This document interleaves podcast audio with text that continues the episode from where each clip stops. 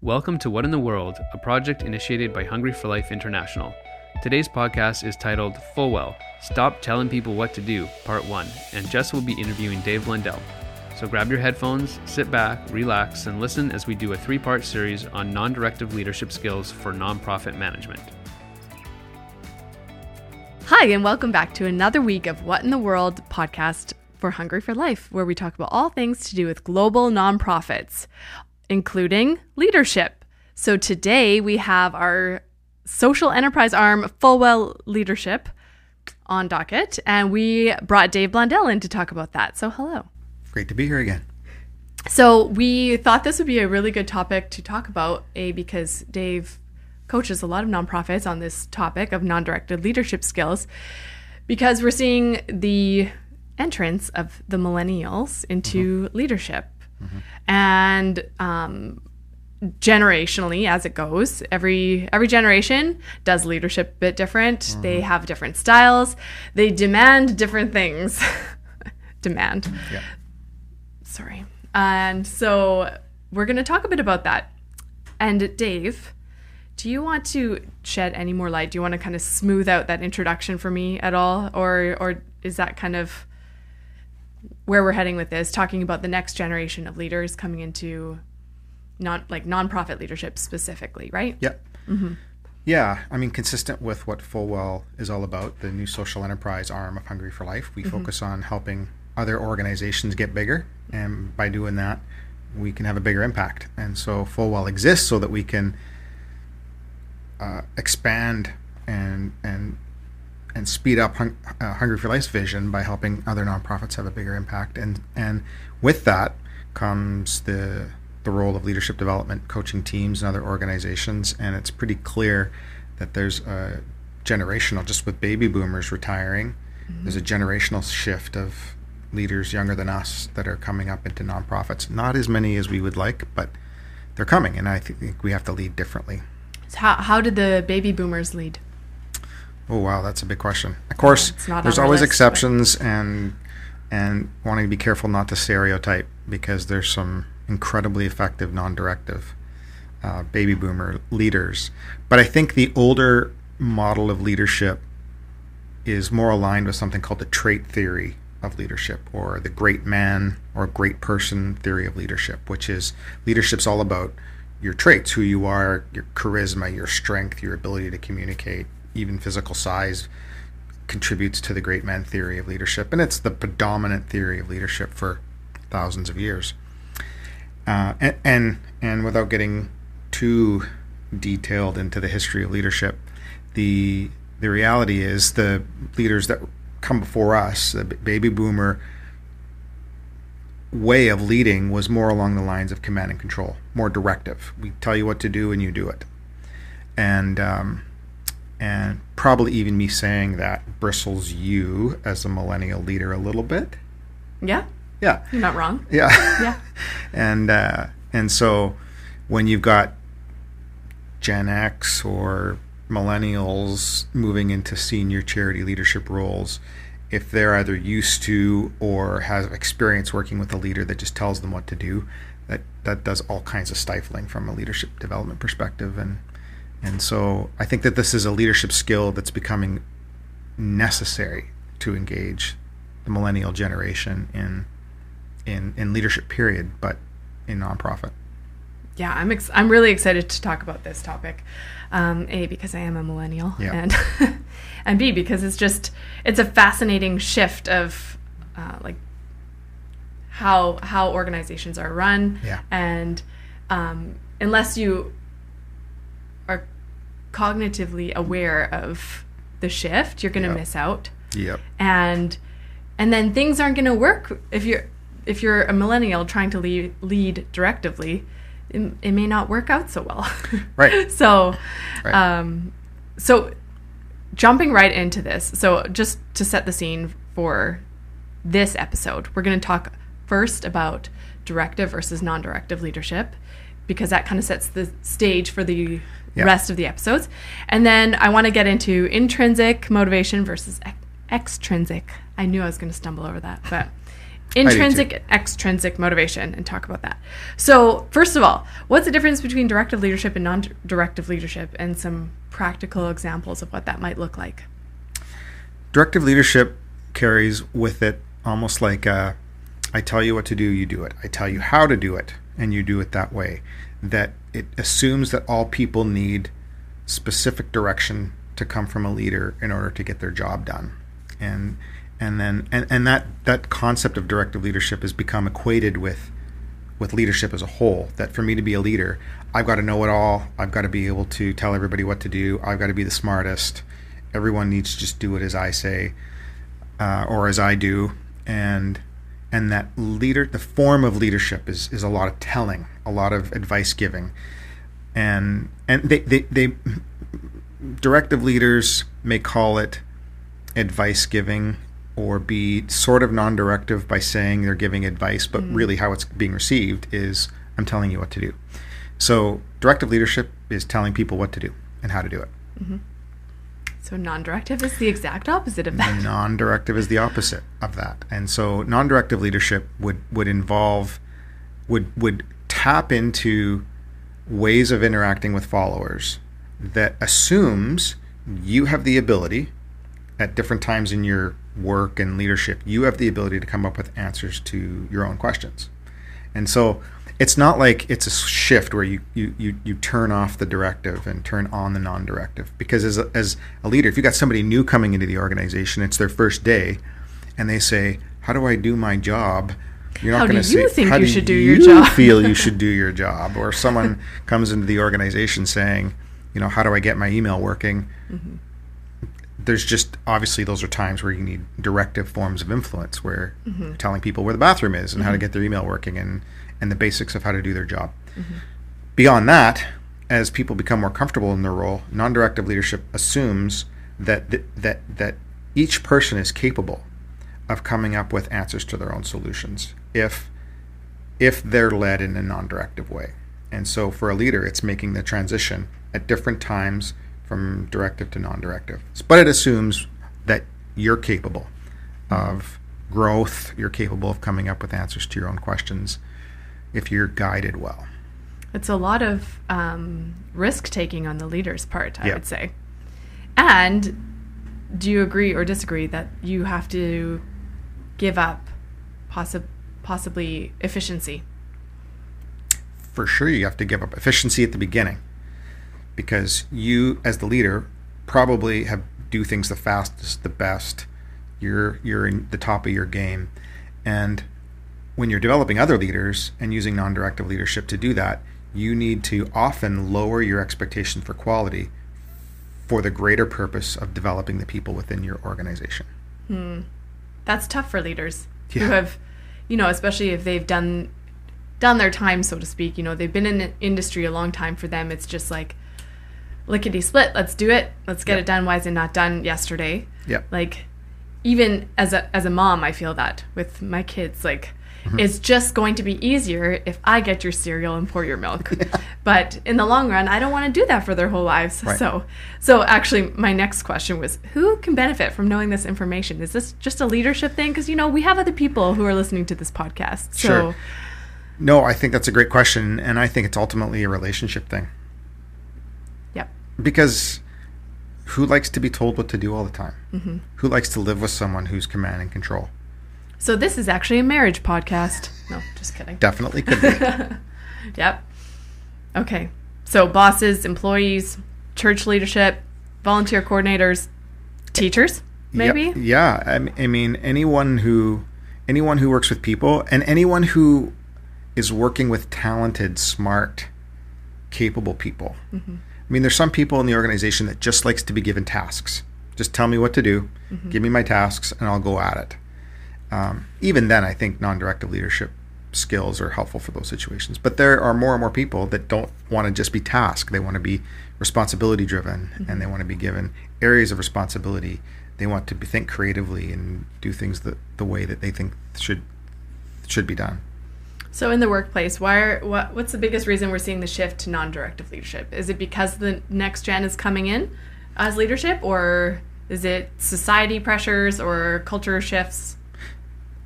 Let me ask you a question on that because oh, as a millennial okay. leader, if you came into a workplace and your work was all about carrying out the orders of someone else, mm-hmm. how would you, as a millennial leader, respond to that? Being just told to carry out a certain, well, to to me, it totally depends on what the job is. Like, yep. I mean, nonprofit's a bit different. We're a bit more intrinsically motivated. It's true. Could be true. Um, so it just depends on why you're at the job. Like like you said, a lot of people maybe just do want to show up and do their list of A to Z. But you, like you, me specifically. Yeah, I'm asking oh, you specifically. No. If, no. if you came to work and your interactions with your leaders were being told what to do. Mm-hmm. Yeah, you get a little defensive. Yeah. I hate to admit it, but you do. Yeah. So. Why, why do you get defensive? What what makes you defensive when someone tells you? Ah, well, it, it, makes me feel like my knowledge is undervalued. Yep. Mm-hmm. What else? Um, like I'm not a valuable member of the team, uh-huh. and like I am here to only support that person, that said leader. Right. And how long do you think you'd be in that role for if that was your work environment? I don't know. That's not it here. So. really glad to hear that. Yeah. But yeah, probably you would lose motivation quite quickly. Right, mm-hmm. and you you pointed out that when people are in nonprofit situations, you have to you really have to rely on intrinsic motivation in mm-hmm. order for people to be there. And if if people are only motivated because you're telling them what to do, you're not going to have people for very long. Mm-hmm. Yeah, and especially considering most nonprofits are not the top payers of the world. no. yeah. You, there has to be more of that element. So, yeah. Yeah. Which requires real intentional leadership to make that switch. Mm-hmm. Yeah, and that can be difficult. But I do have to say, here at HFL, I feel very like almost, it's almost a bit scary though, because I think that shift has happened in my career span. Mm-hmm. Um, I would say, since I've entered I would say since after high school till now, there has been a noticeable shift from directive really? to non-directive. I know I'm old, but I have noticed that. Okay. So coming from somebody who, you know, was raised to, you know, you show up at a job and you do what you're told and you keep your head down and whatever. Mm-hmm. It's almost like a, a strange shift to have that ownership and I second guess myself a lot because of that. Mm. So, but the more and more I have that non directive type leadership, the more confident I feel in my job. And I'm right. just using me as an example because I'm sure a lot of the millennials could maybe feel that way of, you know, like, no, somebody does believe that you are capable of doing this. Yeah. And um, it's not just a matter of getting the job done their way. It's a matter of like, hey, what do you think is best? You may fail in the meantime, but we're not going to fire you for it. Like right. we're yeah. Can I geek out for a second on totally leadership theory? Yeah. And, uh, non-directive leadership is really consistent with something called situational leadership. Okay.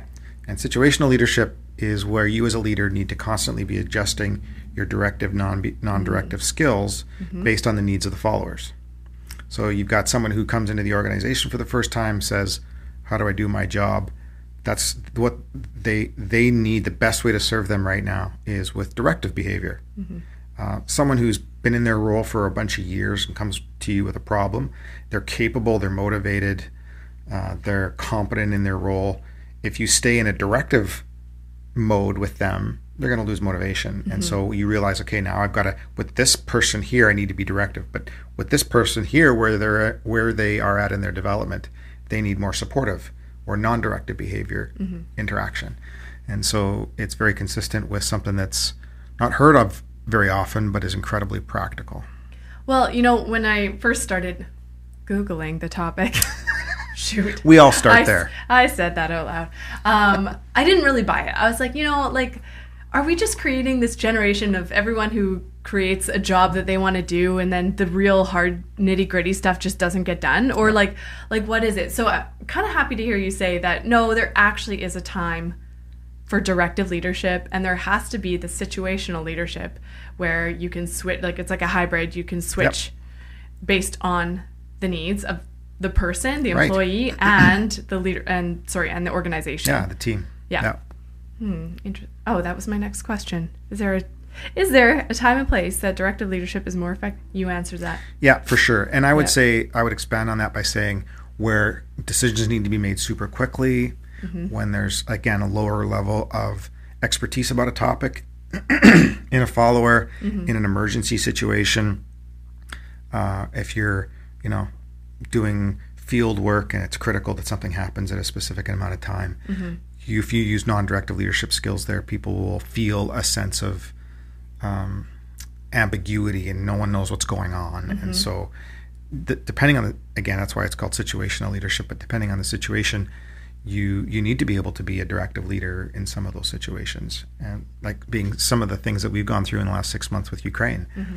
even though it's a capable team there were some quick decisions that need to be made and i needed to switch more to a directive leadership style but as quickly as i could mm-hmm. move away from directive to, to non-directive so there's lots of times where directive leadership is important so then this is not a question on our question list that I sent you, okay. but how where does accountability fit in from a non-directive standpoint? How do you how do you um, hold employees accountable to get their job done?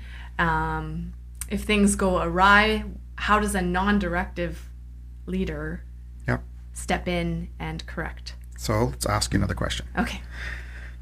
I if regret I, doing this. No, I'm just kidding. Okay, go. I mean, you're a leader in the organization. You've been here a long time. You know what you're doing. You're really good at your job if I came and said to you, um, just by by next Friday, I want you to have these things done.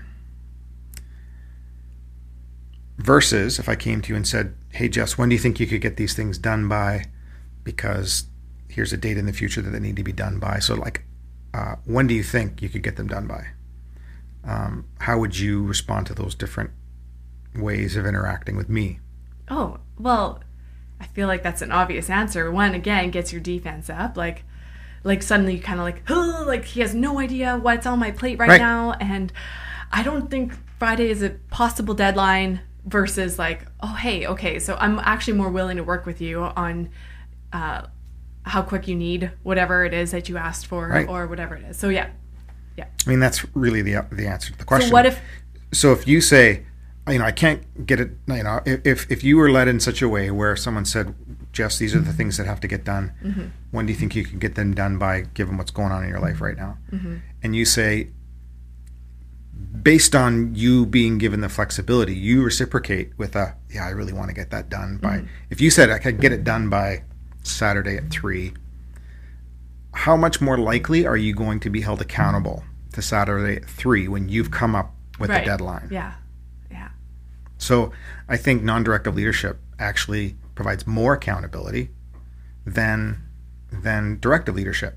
Now there's situations where again using Ukraine recently as an example where we had to have a proposal done by three o'clock on a certain day. Mm-hmm. And everybody understands that's the situation we're in. Yeah. And, and we say, hey, we need this proposal out by today at three o'clock.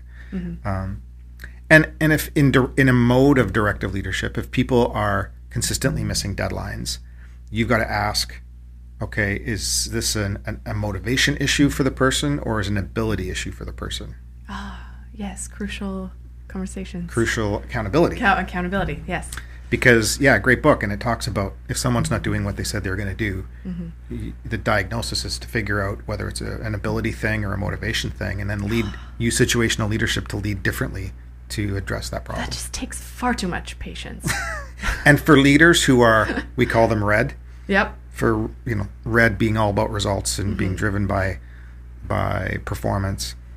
Sometimes we can default to directive leadership too quickly because we really love results and we're motivated by results. Mm-hmm.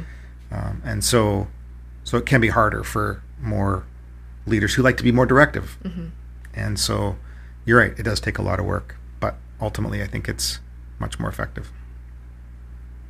What would you say the naysayers have to say about directive leadership, and what would be your rebuttal to that? I think you identified some of them. There's situations where it's not appropriate, mm-hmm. um, and and a lot of these things about leadership and topics are not formulas. They're they're tools mm-hmm. that you need to become comfortable using at different times. I was working with an organization uh, not too long ago, and one of the leaders in this or, in the organization was experiencing our involvement as we're talking about sort of non-directive leadership skills and this person just said that doesn't work the only thing that works is to tell people what to do that's what's made me successful in business that's what made me successful in my role and so i prefer that leadership style and i'll stick to it and so um, i mean ultimately if someone's not teachable you're you're not going to get anywhere with them mm-hmm. what was your question what would the naysayers say? That yeah. yeah. So some of the naysayers that I've experienced are are they were successful years ago with directive leadership style, and they think they can still be successful with it. And there's just that unwillingness to adapt to the new generation. Yeah, too yeah. much work. Yeah. Uh, too too much work. Too too touchy feely. Yeah. Um, yeah, I know a few of those. Yeah. so because it does require you to learn some of the. Uh, sometimes they're called soft skills and I think it's a terrible word to describe them, but oh, people skills. Oh, okay. Mm-hmm. Because soft skills means that there's some hard skills, and they sound more important than the soft skills, and mm-hmm. and non-directive leadership re- does require you to learn people skills and right. figure out where each person's at. Yeah, that requires a lot for a leader. Yeah. Yeah. So I think that that hopefully our listeners right now have a good grasp on the difference between directive and non-directive and how directive is actually quite a generational thing. Yeah. And yeah. Um, there kind of has to be this willingness to adapt to the next generation in order to succeed. Right. Especially even if you're red, I know, or like even if you're that that results performance driven type person, um, well, you're still going to get way more bang for your buck if you use non-directive given you're leading the next generation so yeah it's even important for for us red to do it is. that so and maybe even more important it's, yeah. it's more work to get mm-hmm. to the place where we can use those skills yeah yeah um, which I want to segue then into motivations mm-hmm. because I feel like that actually ties in quite nicely with non-directive leadership. You need yep. to understand the difference between intrinsic and extrinsic motivations. Right. So, um, you want to give us a quick definition of intrinsic versus extrinsic? Yep. Extrinsic motivation is motivation that comes from outside of ourselves. Mm-hmm. Such External, as? such as carrots and sticks, rewards and punishments. And again, that's very consistent with directive, command, and control leadership. Mm-hmm. Uh, if you don't do what I want you to do, there'll be a punishment. If you do do what I want you to do, lots, there may be a reward or a salary increase or pizza day or whatever people use. So it's that idea that people are primarily motivated or primarily not motivated internally. And my job as the leader is to use external forces to make them motivated. So, intrinsic, an example of internal motivation then would be and motivation that comes from within stuff that you want to do based on why you want specifically why you want to do it passion desire getting better at my craft um, you just can't not do this type internal motivation right yeah so this is i know i should know this stuff by now but like every year yeah. i send out an email to all staff requesting that they go contact all of their people looking for donations for our silent auction. Yep. And it's like pulling teeth with the staff. Yep. Sorry, staff, I'm throwing you under the bus right now. but so then I little window into the organization. Yeah, sorry. There's there's our Achilles. That's okay. It's good. Um, and every year I'm like, how do I motivate the staff to to help? Like this can't be a one man job. Like I don't I can't go to a hundred different businesses and you know just given time constraints and whatever it's just not possible. So I need everyone's help of network of people. And so I've tried different extrinsic motivational yep. tactics, know, yep. which have not worked. I'll just yep. be straight up. some and people so, engage with them. Yeah. But some do. Some do. The same few every year. Competitive people. You know who you are and thank you. um, but yeah, so after I did a little uh, research on this topic, I'm going to approach this differently next year. Yep. Yeah. Why didn't you tell me that? Leadership fail on my part. No, no. Shoot, I didn't mean to do that either. Um, but yeah, there's there's a there's a need a need to understand how to intrinsically motivate people. Yep. But how do you do how do you do that? So there's three elements. Okay. To intrinsic motivation. Okay. And the more of these elements that you bring together, the more intrinsically or internally someone's going to be motivated. So first of all, one of the major elements is autonomy. People want uh, a, desire to be self-directed. They they don't want to be micromanaged. So micromanagement would be the opposite of autonomy. They want to be told what the goal is and then to figure out, have some autonomy in figuring out how to get there. so the desire to be self-directed is one element to intrinsic motivation. A second one is mastery, which is the desire that I have to get better at what I do. Most people have a desire to get better at what they do. Uh, and so the more you can help people get better, the more they're going to be internally motivated because we, we all want to succeed. We're all kind of baked with this desire to most contribute to a group that we're a part of. And third, and probably most important, is purpose. Mm-hmm. So that's the desire to use my skills and abilities to contribute to something bigger than myself that has purpose. So, so again, autonomy, mastery, and purpose. And if you can bring those three together, people will naturally be internally motivated. So if you think about why someone would work for a nonprofit that doesn't pay as much as the corporate world, which of those three are you probably consistently relying on for motivation? Purpose. Purpose. Yeah. yeah. People are doing it because they want to be a part of something bigger than themselves and mm-hmm. and help people. And so that's a that's an, exi- an excellent example of intrinsic motivation because you're relying on purpose. But if you can bring in the other two, like autonomy and mastery, you're just increasing the degree to which someone's motivated uh, from within themselves. And again, if they're not motivated at all, it's then a requirement of the leader to figure out why. Is mm-hmm. it a mm-hmm. skill issue? Is it a motivation issue? If it's a motive skill issue, then become more directive and teach the skills that mm-hmm. they need in order to do their job. But if it's a motivation issue, move from extrinsic motivation, carrots and sticks. Very few people like carrots and sticks to autonomy, mastery, and purpose. Mm-hmm. So, put that into the getting auction item. Yeah, I was just going to ask. So, what do you think are some ways you could use autonomy, mastery, and purpose? Oh, You're wanting me to give you the answer. Yeah, which yeah, is I do want you to give me the answer. The opposite of what we're talking about. Yeah. So here's a little insight to coaching sessions um, okay, so I send out my email. I say, hey, we're all in this together, team. Mm-hmm. this auction is not just for me. This is for the operational co- to keep our lights on.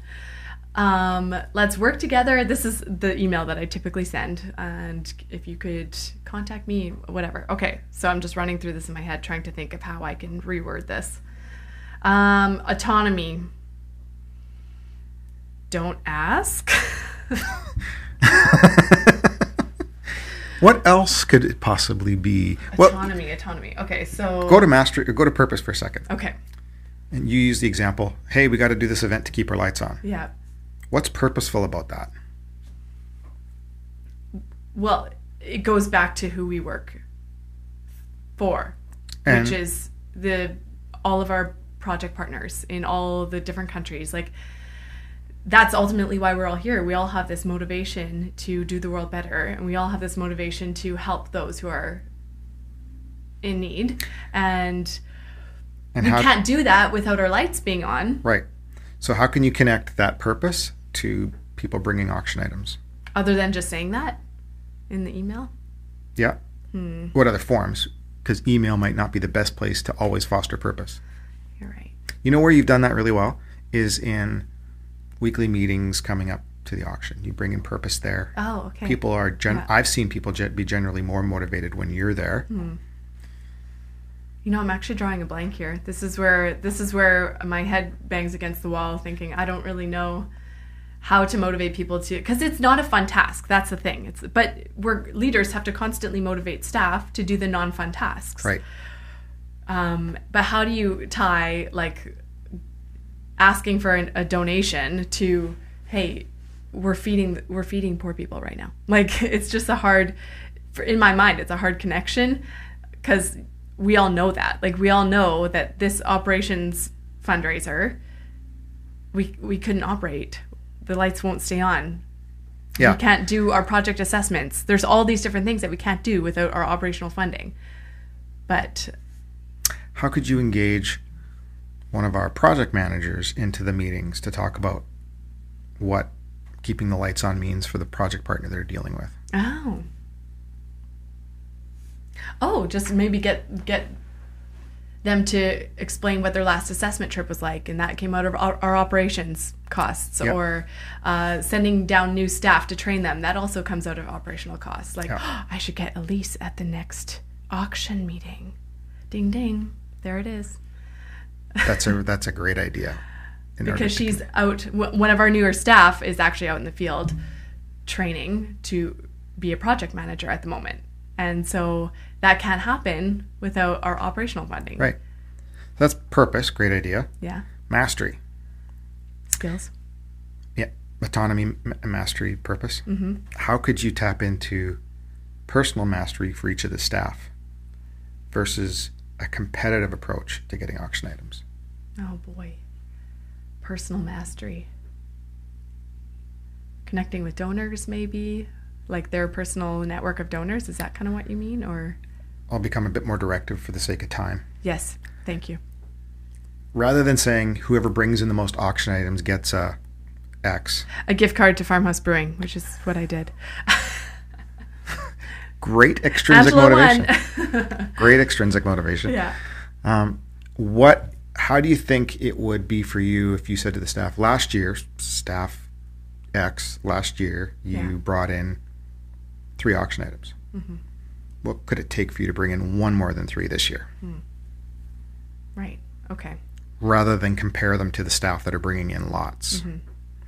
Yeah, and so we're talking about carrots and sticks here, and yep. like I work nonprofit, I understand the purpose aspect of that because that's why I'm here. But I also love carrots. Like sure. So you're also dealing with like as a as a leader, can are you still being a non-directed leader who is intrinsically motivating their staff can you still use carrots yeah for sure like we talked about needing to go between situationally go between directive and non-directive mm-hmm. we do have a few of our staff who are extrinsically motivated mm-hmm. as well as intrinsically motivated right. and uh, and so to, to use that as part of the process of motivation is a fantastic idea the problem is when we don't do the work of figuring out how to motivate people internally and we over rely on carrots and sticks. Mm. So one of my questions that I was going to ask is how do incentives decrease motivation? Like why? Why do incentives decrease yeah. motivation? And it's it to explain this would go beyond the time that we have. And if you're if people are really interested in learning about this, you, there's a, there's a book called uh, it's from Daniel Pink. What's the name of his book? Maybe we'll put that in I'm the writing a note. Section. Yep. Uh, Daniel Pink. Yeah, Daniel Pink wrote a great book recently on. I'm not sure how recent it was, but he wrote a great book on this topic. Okay. And he talks about the fact how actually carrots and sticks over time demotivate people and don't keep them engaged and motivated to do their job. Hmm. Um, and and that's based on that's based on behavioral science that that talks about the fact that if I'm always waiting for something outside of me to motivate me, it's it, the, the, carrots and sticks need to constantly change for me to be motivated. Uh, sometimes carrots work better than sticks, and if I'm just getting the Fieldhouse card every time I do this, mm-hmm. that that carrot becomes normative now and actually demotivating because I'm still not tapping into intrinsic leadership or intrinsic motivation. Mm-hmm. And so we'll put the name of the book in the I think it's, it's Drive. It's called Drive. Okay. Daniel Pink Drive, and it, it really deals well and scientifically with the question of carrots and sticks end up actually demotivating people over time. Hmm. Not all people, but right. many. Well, yeah, and this is just so millennial of me to say, but I like the carrots, but I don't like the sticks. yeah, and that's a really good so, point. Yeah. That's a really good point. If we turned around and said instead of Fieldhouse, if you don't get those auction items in, there's going to be this kind of punishment. Which, Everyone has to work extra hours. No, I'm yeah. kidding. Uh, seriously, like uh, if, if we said something like that, people yeah. are just getting it to avoid pain. Mm-hmm. How is that in any way good leadership? Right, right. Yeah. Does not create good culture, which we have a episode on somewhere down. we do, yeah. um, I I wrote down. Let's talk about the over justification effect because I was doing some some research on this, but now mm. I'm drawing a blank with that. Do you do you recall what the overjustification effect is? I've never heard of that. Oh, okay. It was very fascinating when I was reading it. But basically, can you try and summarize mm, what it gets at? Uh, you know, let for the sake of time, let's move on. um, so when we need Google here. Uh, when is it appropriate to use external motivation? Kind of like how we talked about. There's there's a time to use directive leadership. Is there a time to use external motivation? Sure. And that's with you know there's we can talk about a group of people here that that works really well with. They always want to win. They're you know they they love carrots. They it, it's a personal motivating thing right. for them yeah. to achieve an award. Mm-hmm. But it, it comes back to non-directive assumptions, which is everybody's motivated by different things. So uh, carrot carrots in particular, sometimes sticks are necessary if if you're consistently failing to do a job that's really important that's going to compromise people's safety, mm-hmm. then eventually there's going to have to be punishments related to whether they can work in the organization. If they're right. consistently failing and no matter what you do, they're not teachable, mm-hmm. then then sticks become unfortunately a part of the the process of addressing motivation. Again, to rely on carrots and sticks as your only m- means of motivation is super bad leadership but there's times and places where they're necessary. In your span of coaching with nonprofit organizations, have you seen a situation where um, it may to to the outside have seemed like a bit of a hopeless situation, but using intrinsic motivation and non-directive leadership, you saw a complete 180? Oh, that's such a great question. Like just by putting in the time to understand people and specific people's motivations, have you seen change? Yeah, for sure. For sure. And the change has been when I think the most obvious answer to that question is when leaders are specifically stuck in something, in a situation, in a relationship with a direct report. If they're just doing the same thing over and over again to try and get that person motivated, if they're stuck, then um, non directive leadership skills or coaching that person, listening and asking good questions helps them get unstuck. Mm. So there's an organization that had somebody on their senior leadership team who were constantly sabotaging the organization, sucking the life out of the motivation by everybody else who was intrinsically motivated. They were chronically angry, chronically critical, chronically anxious. Everyone was tired. Mm-hmm. And so in the work that we did using these skills, the senior leader got to the place where he said, I've got to make a hard decision. And for the sake of the whole, um, let this person go. Mm. Super hard, super consequential, very complicated. But in following up with this person recently, I said, How's, how's, what have been some of the effects of that decision over the last period of time? Mm-hmm. And they said, Our organization is completely different. Mm. Our senior leadership team has completely changed. Okay. And so that was a that was a time where me using non-directive leadership skills and seeing that leader start to employ them in his work with his team resulted in yeah remarkable change on his team hmm. that's cool you get to actually see it full circle through your yeah. coaching not not often well yeah it is really cool when you yeah. get to see it i have this quote a person's interest often survives when a reward is used neither to bribe nor to control, but to signal a job well done, as in a Most Improved Player award. If a reward boosts your feeling of competence after doing good work, your enjoyment of the task may increase. Rewards, rightly administered, can motivate high performance and creativity, and extrinsic rewards, such as scholarship, scholarships, admissions, and jobs that often follow good grades, are here to stay. What do you think of that quote? I think it's true for some people. Yeah.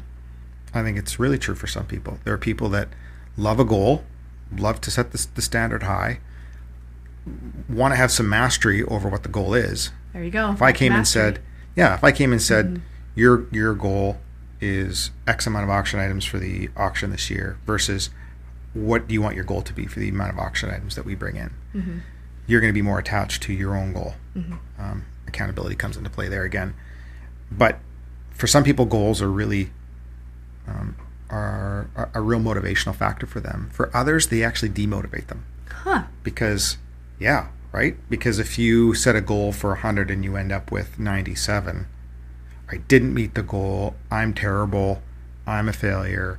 And so that's some of the danger of e- extrinsic motivation. And some of the answer to your question earlier, how extrinsic motivation can sometimes demotivate people. Yes. So that's that's a reality for some. And like we've talked about here, there's some that are motivated by by extrinsic fun rewards. Uh, and and uh, we we years ago toyed with the concept of employee of the month. Yes, when I started here, yeah, there were stars stars all around the office, mainly from one person, right? Who would print a, a face of an employee on a star and cut it out and like yeah, put it somewhere. It's still floating around. Yeah, yeah, that wasn't me. uh, and again, that's that sometimes can be so subjective. It could be very motivating for some people to become the employee of the month.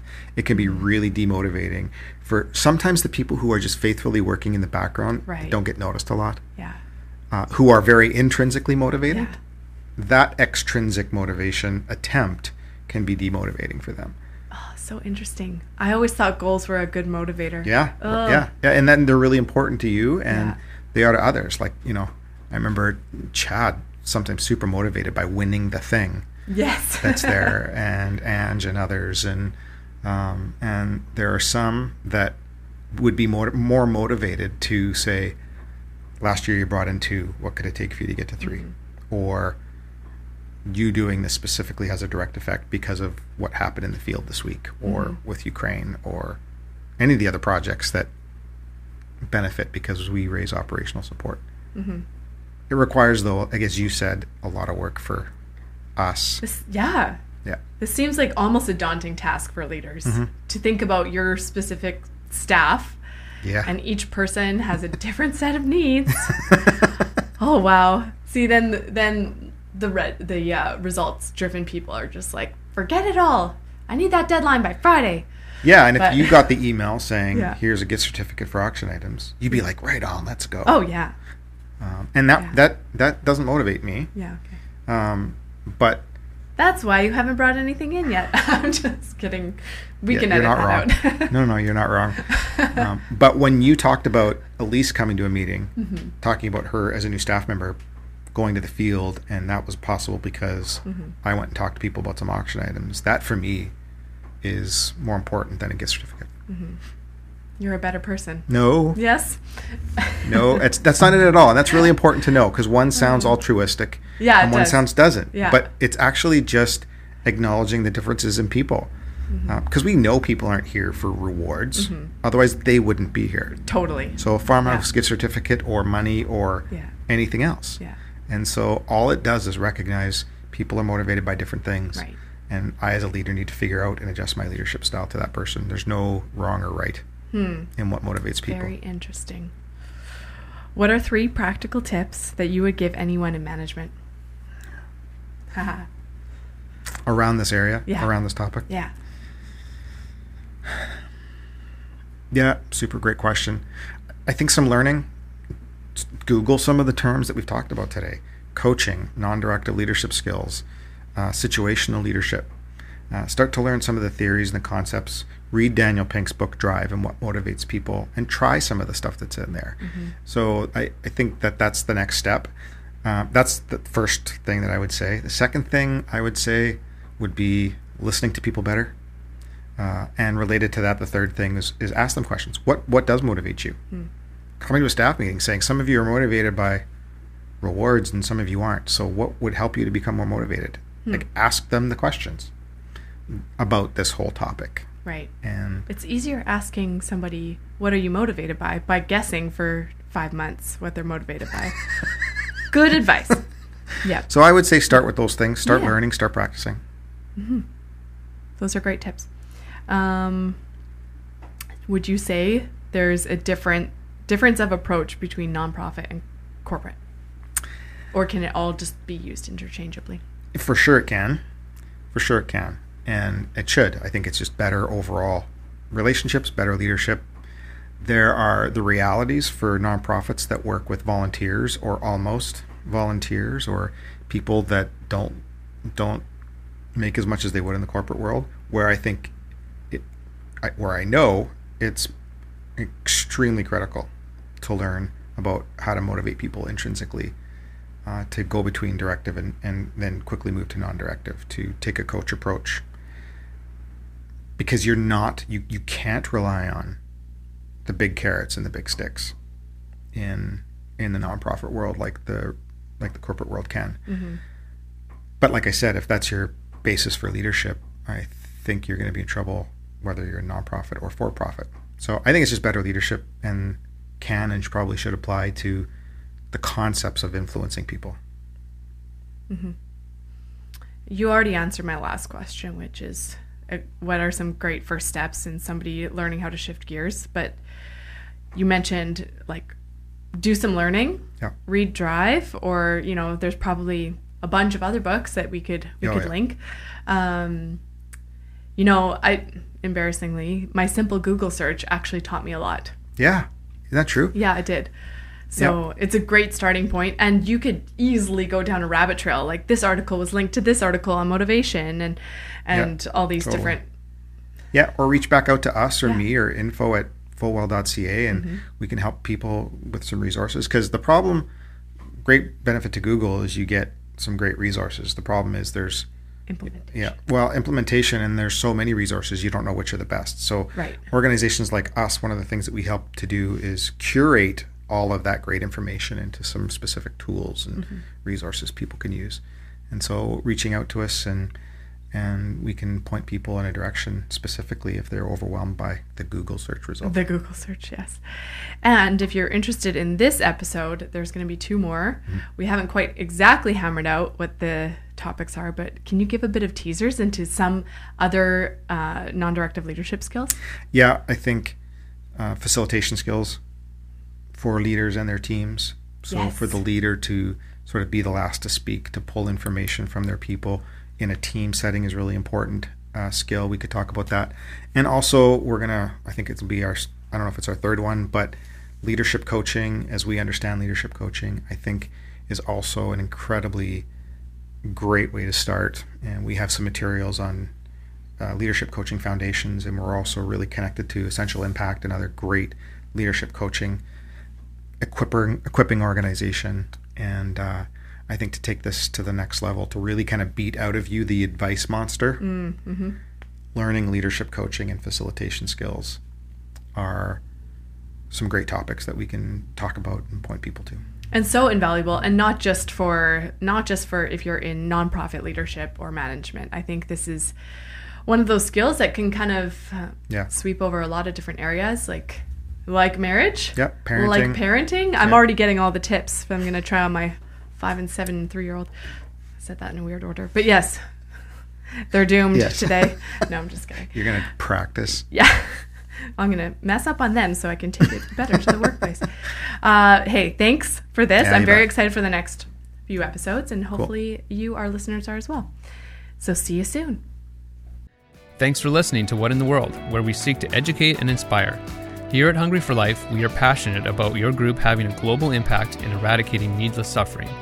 For more information, head over to our website at hungryforlife.org, and you can find us on Facebook, Instagram, YouTube, and wherever you may listen to podcasts. Tune in every other week for another conversation about what is happening at Hungry for Life.